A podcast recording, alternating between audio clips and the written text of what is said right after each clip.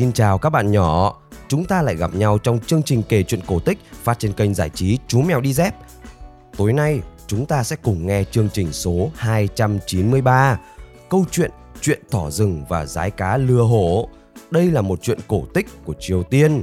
Nhưng trước tiên, quý vị phụ huynh nhớ like và chia sẻ cho mọi người cùng biết để kênh Chú Mèo mau lớn nhé.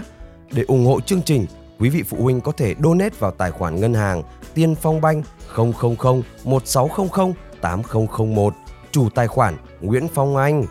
Để biết thêm chi tiết về chương trình, các bạn có thể truy cập website chú mèo đi dép.com hoặc tham gia cùng cộng đồng yêu thích truyện cổ tích tại fanpage chú mèo đi dép. Còn bây giờ, chúng ta sẽ quay lại với chương trình Câu chuyện Thỏ rừng và rái cá lừa hổ bắt đầu như sau.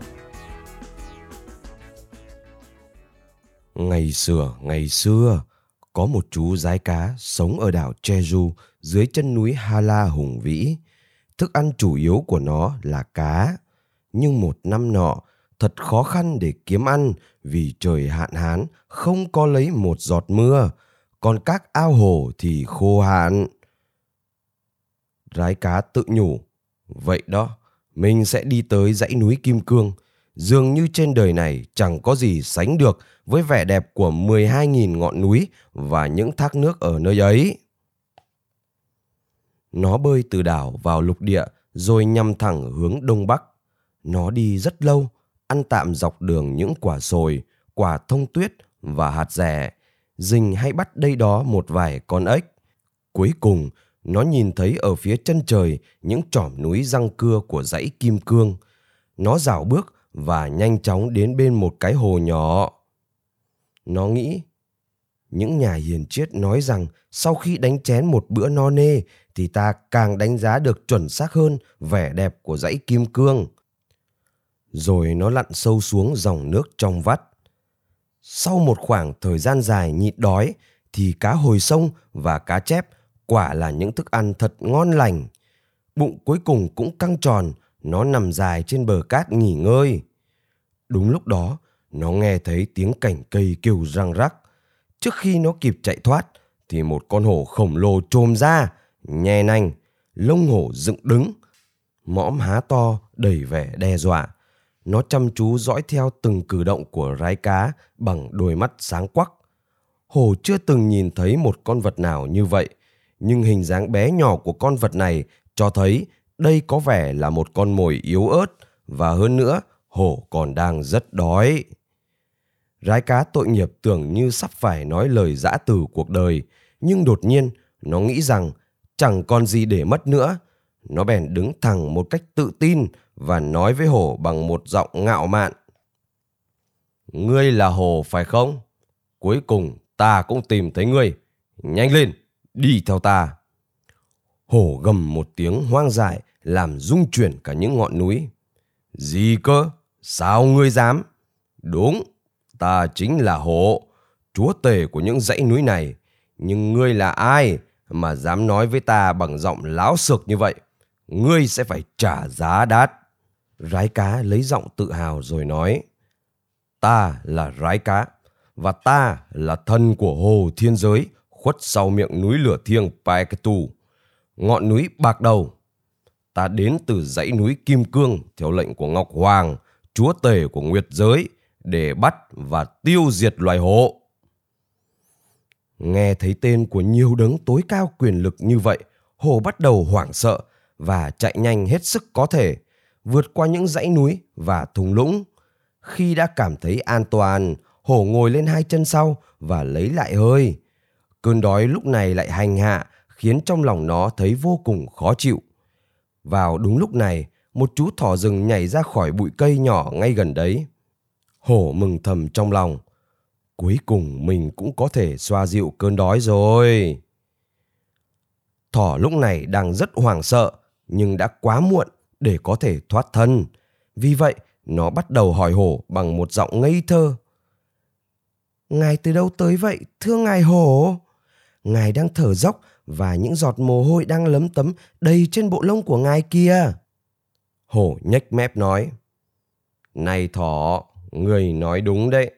Ta vừa mới thoát khỏi một cái chết kề cận. Đích thân Ngọc Hoàng muốn giết ta. Thỏ liền hỏi lại. Ngọc Hoàng ư, sao ngài biết điều đó? Hổ dương dương tự đắc nói. Ông ta đã cử sứ giả rái cá, thân của hồ thiên giới, tới để bắt ta đưa đi đấy. Thỏ ngạc nhiên. Ông ta đã cử một con rái cá sao? Nhưng sao ngài lại để mình bị lừa như vậy chứ ngài hổ? Ngài không biết rái cá sao? Đó là loài vật yếu đến nỗi nó chỉ có thể tấn công được cá và ếch thôi. Hổ liền nghĩ, hay là mình bị lừa thật nhỉ? Hay là chính con thỏ kia mới đang bịa chuyện lừa mình nhỉ? Trông nó cũng rất láu tôm láu cá mà. Nỗi sợ hãi lúc này buộc thỏ phải động não. Nó nói tiếp. Dám xúc phạm cả chúa tể của núi rừng, thống lĩnh của muôn loài. Ngài phải quay lại đó và nghiêm khắc trừng trị kẻ dối trá ấy.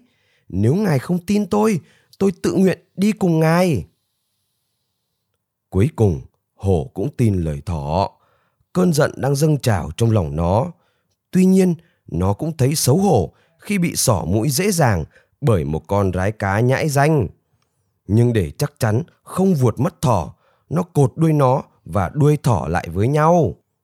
Thời đó, thỏ rừng có cái đuôi cũng dài gần bằng đuôi cáo, rồi chúng cùng nhau quay lại hồ. Trên đường đi, thỏ tính kế để tự cứu mình mà không làm hại đến rái cá. Và bởi hết sức nhanh trí nên chẳng bao lâu sau thỏ đã nghĩ ra một cách. Lúc tới nơi, thỏ đã vẫy rái cá, lúc này đang hoảng sợ và kín đáo ra dấu cho nó. Thưa rái cá lừng danh, sứ giả của Ngọc Hoàng, tôi đã tóm được hổ như đã hứa và mang đến đây cho ngài.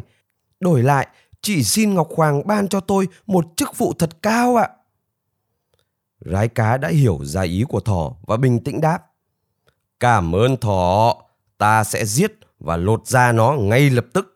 Ta biết rằng trong chuyến thăm của Ngọc Hoàng, gia tộc nhà ngươi đã ngỏ ý muốn tặng ngài 33 bộ da hổ, nhưng ông ấy mới có 32 bộ. Ngươi đã mang cho ta bộ cuối cùng rồi đấy. Ta rất biết ơn ngươi. Gia tộc của ngươi chắc chắn sẽ nhận được hậu đãi, còn ngươi cũng sẽ có một chức quan. Còn ta ít nhất cũng sẽ tự thết đãi mình bằng cách ngấu nghiến mấy cái chân của hổ. Nói rồi, giái cá nhe nanh, làm ra vẻ chuẩn bị ăn thịt hổ tới nơi. Lúc này, con hổ đã hồn siêu phách tán. Nó nghĩ trong đầu, con thỏ vô lại này đã lừa ta. Có vẻ giái cá thực sự là sứ giả của Ngọc Hoàng. Tốt hơn hết là ta nên thoát thân trước khi quá muộn.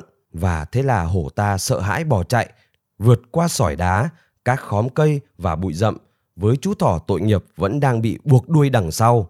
Cái đuôi ấy cuối cùng cũng bị đứt. Thỏ lộn nhào mấy vòng trên không rồi rơi xuống, mõm đập trúng một hòn đá. Tuy vậy, thỏ vui sướng vì đã thoát khỏi cái chết nhờ sự khéo léo của mình. Nó nhảy nhót rồi rời đi. Từ đó trở đi, người ta nói thỏ có một cái mõm trẻ và một túm lông tròn ở đằng sau. Đó là dấu vết của cái đuôi bị đứt.